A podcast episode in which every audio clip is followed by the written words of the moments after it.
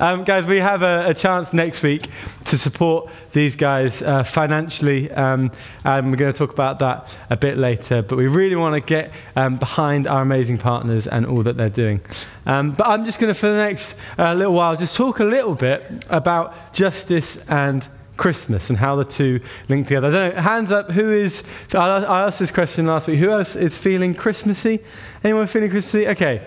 I think that's about right. That's like 50% of people in the room. I don't know if you're feeling Christmassy at home. Um, but it is, we are in December, and guys, we've got to ramp it up. This is you know, time of year. We've got to get serious about this. We've got to think um, what, what is Christmas going to look like? Maybe you're a planner. Maybe you love thinking about all this stuff. Um, I think for me, I, I'm less so because sometimes I feel like with Christmas, we can put a lot of pressure on it to be the perfect day, right? I don't know what, when you think about your perfect Christmas, what does it look like? Maybe um, the food has to be just so. Maybe you've got a family recipe passed down, or maybe there's just a way you like it done, and it, it has to be just like that. Maybe, um, you know, your, your family, my, my parents are watching, so obviously this would never happen in the Cook household, trust me. But maybe your family are the type that say, you know, like, guys, can we not argue just for one day? Just for Christmas Day, you know, for some reason we decide on Christmas Day, every, we can argue all we want the rest of the year, but for Christmas Day, it's got to be this perfect day. It's got to be just so. And, you know, maybe you, I don't know if you watch adverts or things like that, all the adverts telling us exactly what our perfect, glossy, glitzy Christmas should be like. You know, probably some sparkly um, party platter food, maybe um, a man with a northern accent doing a spoken word about what Christmas really means. All that sort of thing. We want Christmas to just be the perfect kind of just right. And we do that with the, with the Christmas nativity story. We kind of put a bit of a, a gloss or a gleam. We kind of, we try and make it kind of sweet and palatable and nice on the outside. We talk about silent night as if Jesus' first night here as a baby really would be silent. Olive, as a midwife, what are the chances of Jesus not crying during the night? Pretty low. Pretty low. It probably wasn't a silent night away in a manger, no crib for a bed. Sounds angelic when your six year olds are singing it. Actually, that's a feeding trough. That is disgusting. That's where the animals would have fed or be watered. This isn't a glossy, glitzy Christmas that we think it is. And actually, I was wondering, it got me thinking last year. Last year, Christmas was not the perfect, you know, everything we would have hoped it would be Christmas. And maybe it won't be again this year, but actually it's got me thinking do we really want that glossy, shiny, glitzy Christmas? Is that really what we're after? Is that really what makes it special for us? Because actually, last year, I was thinking about it, in, in the midst of a really painful, dark, uncertain time, I know for me, what didn't bring me comfort was the idea that Christmas was just going to be this perfect day where everything was happy and shiny. Actually, I need something that's more real. I need something that speaks to pain and suffering, that speaks into uncertainty. I want a Christmas that's a little less kind of glossy and a, a bit more gritty, a bit more real, right? And actually, that's what the Christmas story tells us that this isn't some perfectly shiny, happy Christmas story. If you kind of strip it back, in there, there is pain and injustice and suffering. Let's think about it, right?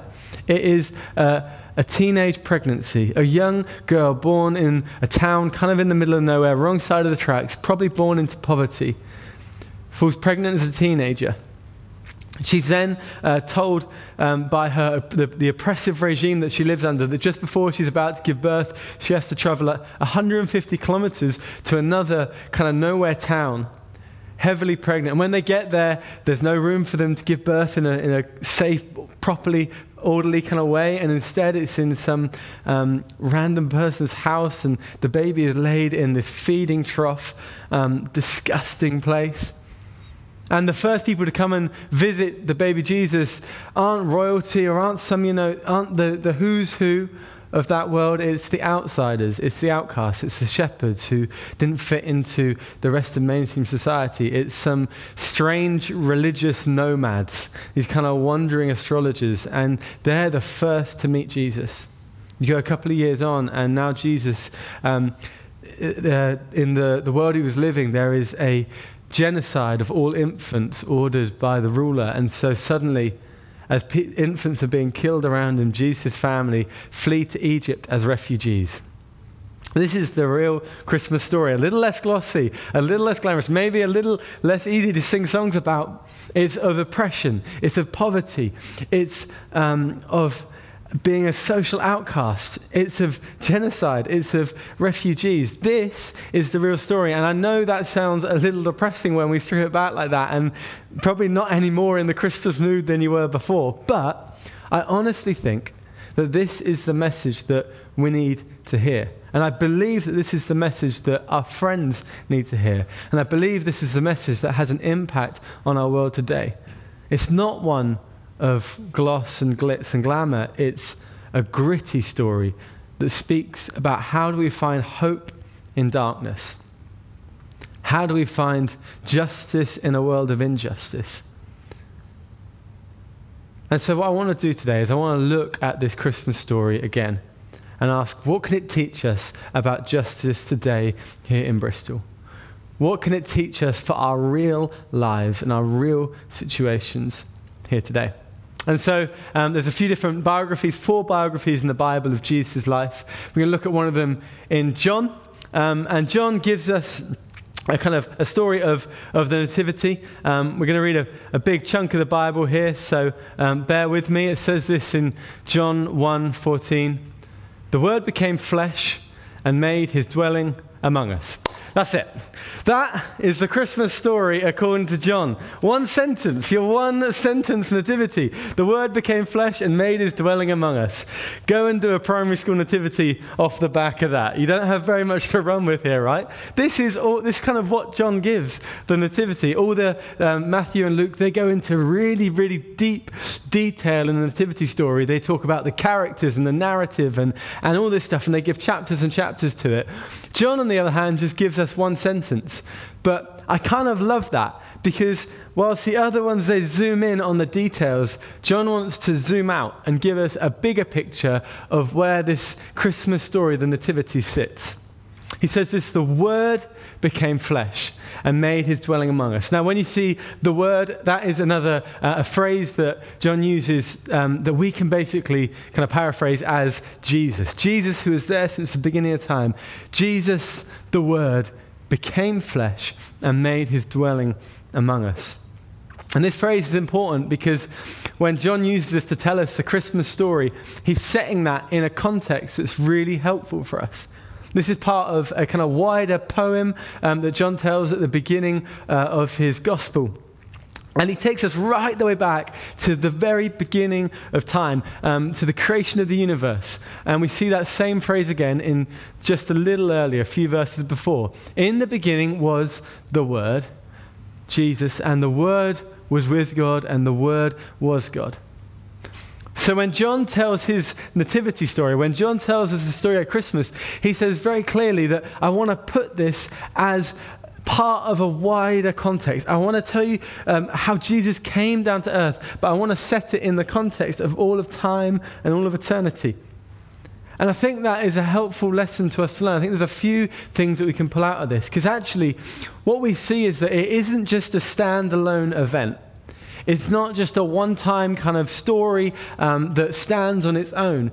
The, nat- the story of, of Christmas, of Jesus coming to earth, is part of a bigger story.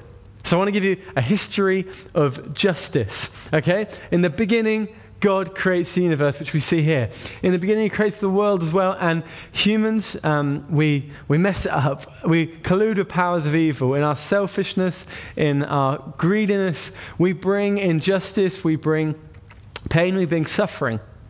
And since that moment, God has been working tirelessly to bring justice.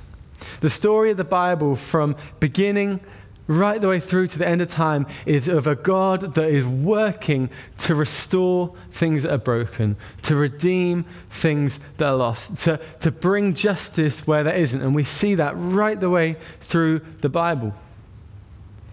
And so when John tells us the Christmas story in, in the kind of way that he does, and he sets it in this wider narrative, what we can see is that the Nativity story is kind of a definitive chapter in this story that's been going on throughout history of God bringing justice here on earth.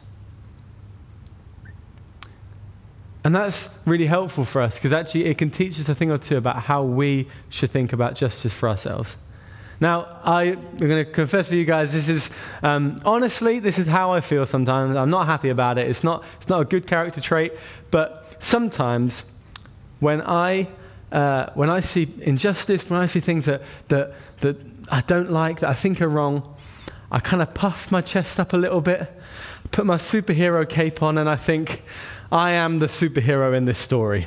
Sam has been called here for this moment to fix this injustice. There is something wrong, and I, the white male savior, must come and fix the world's problems because, and I, I don't know, anyone else is, I feel like I put a lot of, I kind of think, I am the main character here. I, when I see injustice, it's up to me to fix it right in this moment. I've got to do it. I've got to make the difference. It's all down to me. Now, maybe um, you're not as kind of narcissistic. Maybe you have a healthier view of your own mortality. But um, I think for as a kind of generation as a whole, we have this view of, of justice that we kind of we make ourselves the main character in the story. We say we have to do it right now. And so it becomes something justice that's very immediate for us. If we don't solve this problem right now, it's got to be in this moment. It's got to be right now, right here. We have to fix this once and for all. And it becomes quite intense. We put a lot of weight on ourselves to say, I've got to do it. I've got to make a difference. It's up to me. And there's some good stuff to that. I think there's some healthy stuff around, around seeing change come now and, and wanting to go after things and make a difference. But we have to remember we're not the superhero, we're not the main character in this story. So, the first thing we can learn when John sets his, his, his story of nativity within this wider picture is that it's God's story and we just get to join in. When it comes to justice, we're just joining with what God has always been doing.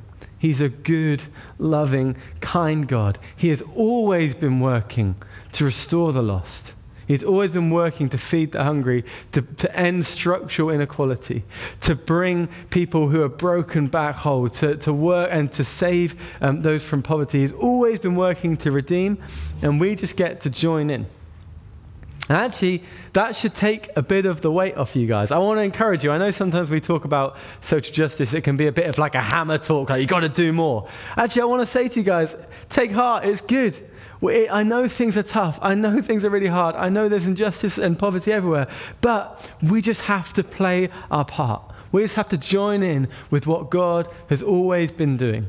I love a quote from um, Martin Luther King Jr. He says this that we shall overcome because the arc of the moral universe is long, but it bends towards justice. It's a long, justice is a long, slow process. It can often be painfully slow. But the arc of the universe, when we believe in a God who is working on our behalf to bring justice, the arc of the universe bends towards justice. And so our role is it's not to become disheartened when things don't change immediately. It's not to burn out because we're making it so intense that we have to fix it all ourselves. Our job is to join in with what God's always been doing. Play our part as we see the universe bend towards justice. So, what does that look like? What does it look like for us to join in with what God's been doing? What does it look like for us to join in and bring justice here in Bristol? Well, I want to go back to our one line nativity. Um, and it says this The Word became flesh and made his dwelling among us. The Word became flesh and made his dwelling among us. In order to understand exactly um, what this has to say to justice, I think you need to understand a little bit about the audiences that John was writing to. So he's writing to a Jewish audience, and at the same time, he's also writing to a Greek audience. And both of these audiences, the amazing thing about John, he is an absolute genius, is they had these different understandings of the phrase, the word. So when a Jewish person heard the word, they immediately thought of God. In their mind, it's immediately, I'm thinking about the omnipotent, the all powerful, the, uh, the holy, the above it all God. And so God can never come down into flesh, into human body, because he's so powerful, so holy, so above all. Those two things just don't mix. Whereas the Greeks, on the other hand, they, when they hear, see the phrase the word, they're thinking logos. Um, it's the Greek word which, which it's not a God, it's this kind of higher power which works to bring order out of chaos. And for them, the problem with the flesh was the flesh was like a prison. The flesh was the thing that held us back. If we could free ourselves from the flesh, then we would be able to attain to this logos, this like higher power, where our intellect, where our way of thinking could bring order out of chaos. And so, for both the Greeks and the Jewish people, the word was a powerful thing. And the idea that it would come and dwell and, and, and become human flesh is just, it's unthinkable. It's, it doesn't compute. That's not how this works. And yet, when John writes that Jesus took on flesh, he says something that is so powerful for how we view justice today. He says something that I, I do think when we understand this, it, it changes so much about the issues that we grapple with when it comes to injustice today. Because in the Christmas story, when Jesus came and took on flesh, he said definitively, once and for all, that every single human is of infinite worth, that every single human body deserves dignity that every single human being is loved and of worth. So much dignity that the divine could come and dwell, and the divine could come and inhabit the human body. That is actually a really revolutionary idea. You might think that humans having dignity is kind of just everyone believes that, right? But actually, um, there's a guy, uh, Noah Yuval. Noah Yuval Harari, I think I've got that right. Um, one of the leading atheists in the world at the moment, really, really intelligent guy, wrote Sapiens, which is an amazing book. And he says that human rights are a profoundly Christian idea. That actually, the idea that every human has rights n- doesn't really exist in the natural universe because if it's survival of the fittest and nothing else, then if you die, you deserve to die. And that's just the way it is. But there's something different about this idea, which he says is a Christian idea, that each human being has dignity. That each human being has something that means they're worthy of, of love, honor, and respect. And the problem is, we run into so many issues around justice when we ignore this, when we ignore the dignity of each human. Now, I'm not saying that we're consciously making a decision to do this. I'm not saying we wake up in the morning and we say, Today I'm going to ignore the dignity of the humans around me. No one's doing that. But we do that in so many ways. A couple of examples that come from, from kind of our, our habits at Christmas time. Maybe you're hoping that Santa brings you a new iPhone this year. Well, you need to know that one in three of the electronics are made in the Malaysian uh, tech, in, uh, tech industry, which is where kind of a lot of our electronics are made. One in three workers in that Malaysian electronics industry are working in conditions of forced labor. One in three.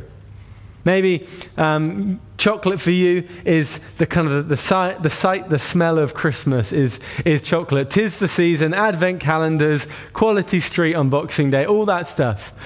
Unfortunately, 2.1 million children in Ghana and Ivory Coast work on, on producing our chocolate. And the vast majority, again, are working in conditions of forced labor.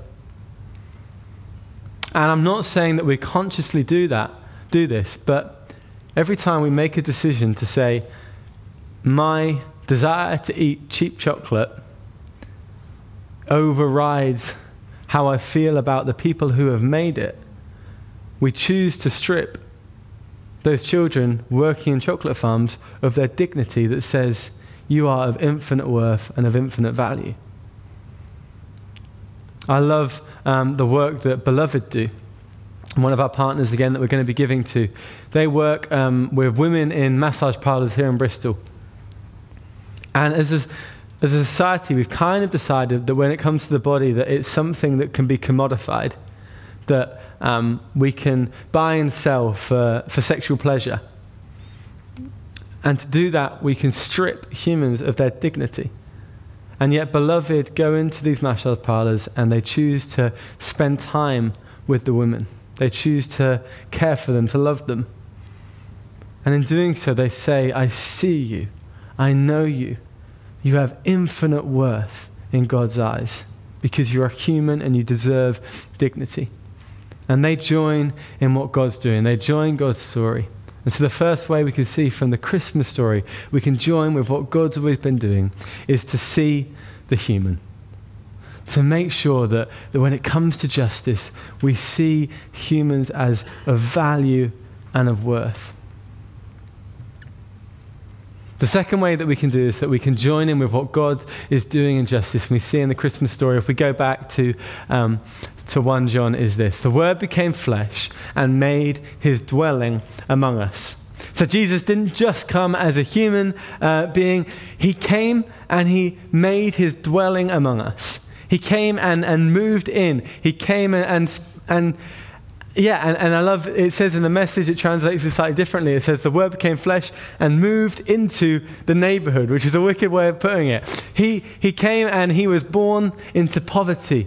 The people surrounding him were outcast people born also into poverty. He chose to spend his life not with the religious elite or the rulers, but he chose to spend it with the tax collectors who everyone hated. He walked with prostitutes. He touched and healed the lepers and those who were sick that no one else would go near. His closest friends were the outcasts, the fishermen that didn't make the grade. There were um, people from all different walks of life, all with something in common that society didn't quite deem them worthy in some way. And yet Jesus came and in the Christmas story, you see, he made his dwelling with us. He moved into the neighborhood. I don't know, this doesn't say this in the Bible. If Jesus was to come to Bristol today, my speculation is he wouldn't have been born into a Clifton townhouse on Victoria Square. Just saying, no offense to the Clifton guys, it is lovely, great coffee shops, but I just don't think that's where Jesus would have been born because Jesus moved into the neighborhood, but not just any, he moved in to be with the poor and the vulnerable. And I think this speaks to something about the way that we do social justice today that I f- personally find really, really challenging. And I, I love um, some of the things we heard today are about um, raising awareness, about um, donating money, about supporting campaigns. You can share things on Instagram, all that sort of stuff, and that's really good. But the risk is that our social justice becomes from an arm's length, that we do it at a distance, that we stay comfortable and we support people from an arm's length. And I just don't see that in the Christmas story. I don't see that in the King of the world being born into poverty, surrounded by misfits and outcasts. So the question is for us if we want to join with God's story, when it comes to justice, can we make it personal?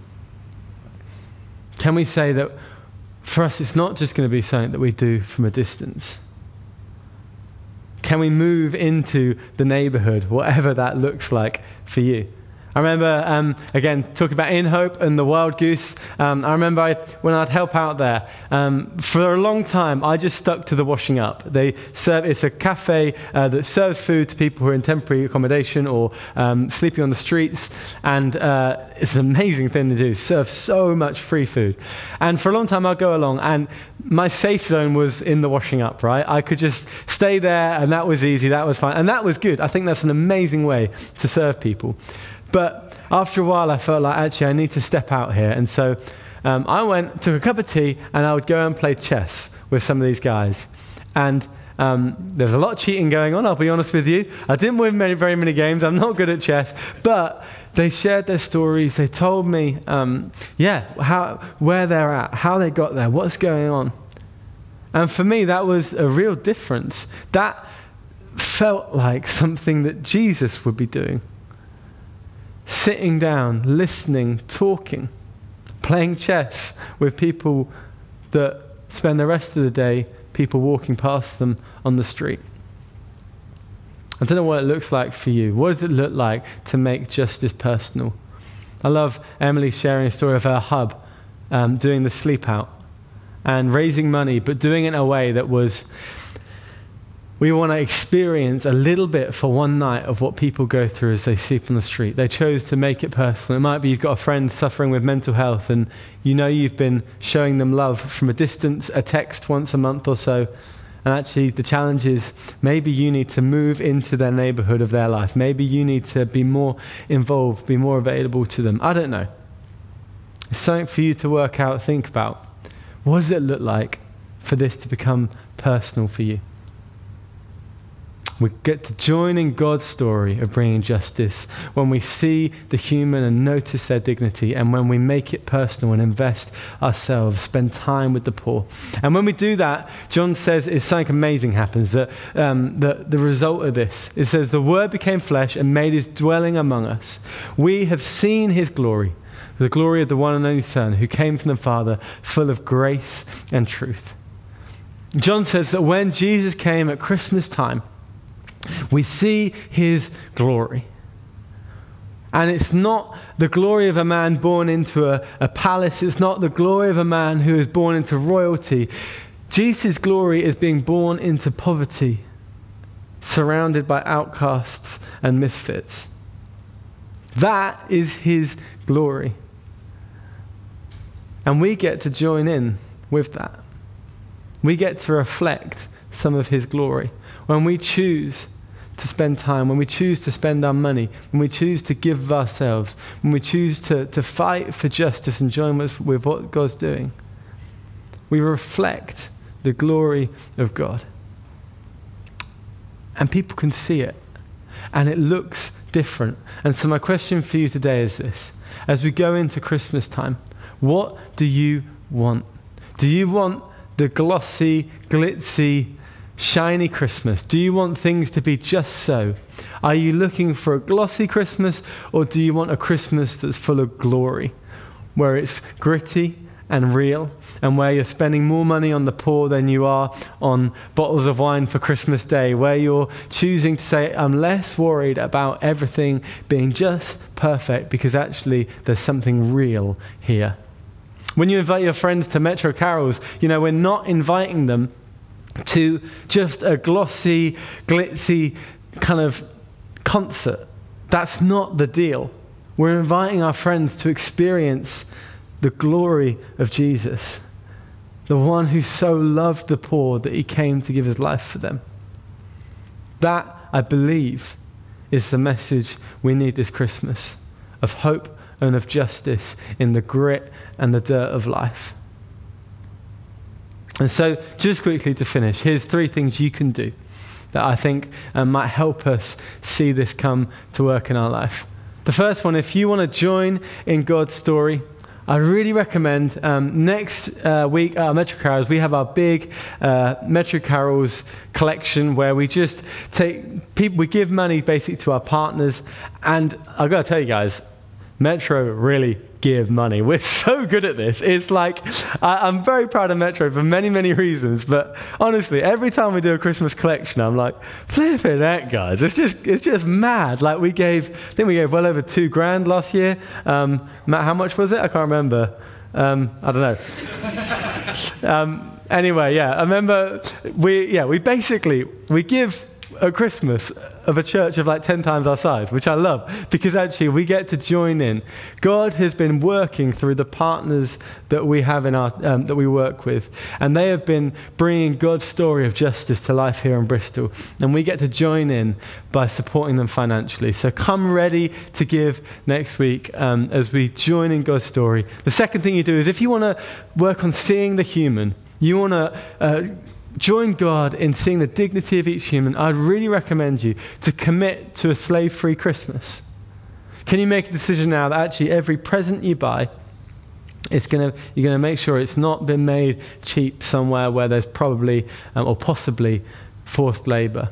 But actually you're choosing to buy ethically. Maybe um, you commit to saying, I'm not going to, I'm just going to check the bottle of wine that I buy. Just going to make sure actually that this is fair trade. I'm just going to make sure the chocolate that we buy that that's good quality, that that's ethically produced. Why don't you commit this year to a slave-free Christmas and make sure that in everything we do, we're valuing the dignity of every human, even if they're the other side of the world. And finally, make it personal and this is one that I'd recommend to do with your hub and into the new year. Maybe ask the question together what would it look like for us to embody justice here in the area that we're in? Maybe Bristol as a whole, or maybe for my hub, what does it look like to, for us to see justice here in, Be- in Bedminster? What does it look like for us to, to show God's love here in Frenchay and Filton? Wherever you are, I'd really recommend just think about this for yourself and maybe chat about as a hub. What does it look like for us to make it personal? As we do that, we, we reflect something of God's glory. So here it is, the big idea to finish up, and then we're going to pray. The story of Christmas is about justice. We can learn it, learn from it by joining God's story, seeing the human, and making justice personal. When we do this, we see the glory of Jesus. So we're going to um, go back in time worship, but first I want to pray for you. So if the band comes up, and should we stand together if you're able?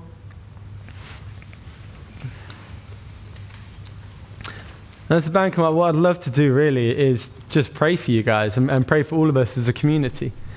Because actually, um, it's really it's really easy when we talk about stuff like justice and um, all this stuff for it to be something where we just feel like we need to do more and more and more, and that it feels like, oh gosh, another thing I've got to do. But that's not what it is. It's not a tick list of things that we need to get right. This is a response to a God who so loves us and so loves the poor. And so I'm just going to pray for us that actually this would not just be a kind of a lesson that we need to think, oh, right, I've got to do more, but actually our hearts will be moved and so, yeah, Holy Spirit, we just ask, would you come now? And if this is new to you, if this is um, foreign to you, then don't worry. Just, just kind of enjoy a moment of silence. But God, we just pray that for every person here, you would just be breaking their hearts now for the things that break yours. You'd be showing us what it means to, to really love the poor, especially in our city. Yeah, Holy Spirit, would you come? And I want to pray especially, um, pray especially for guys who you feel like you've become a bit battle hardened. You feel like there's just so much going on in the world. It's a lot. And I don't know how. And my, your heart kind of feels hardened because actually there's a lot of bad news, there's a lot of tough stuff. But I believe God wants us to live with soft hearts. God wants us to live being heartbroken by things that are that are painful, the things we see around us in the world. And so, God, I just pray for everyone here who knows, and everyone watching online who knows that their hearts have become a bit hard lately. God, I pray that you would just be softening our hearts again. Would you break our hearts for the things that break yours, for the causes that break yours, for the people? Come and fill us now with your love and your power. Amen.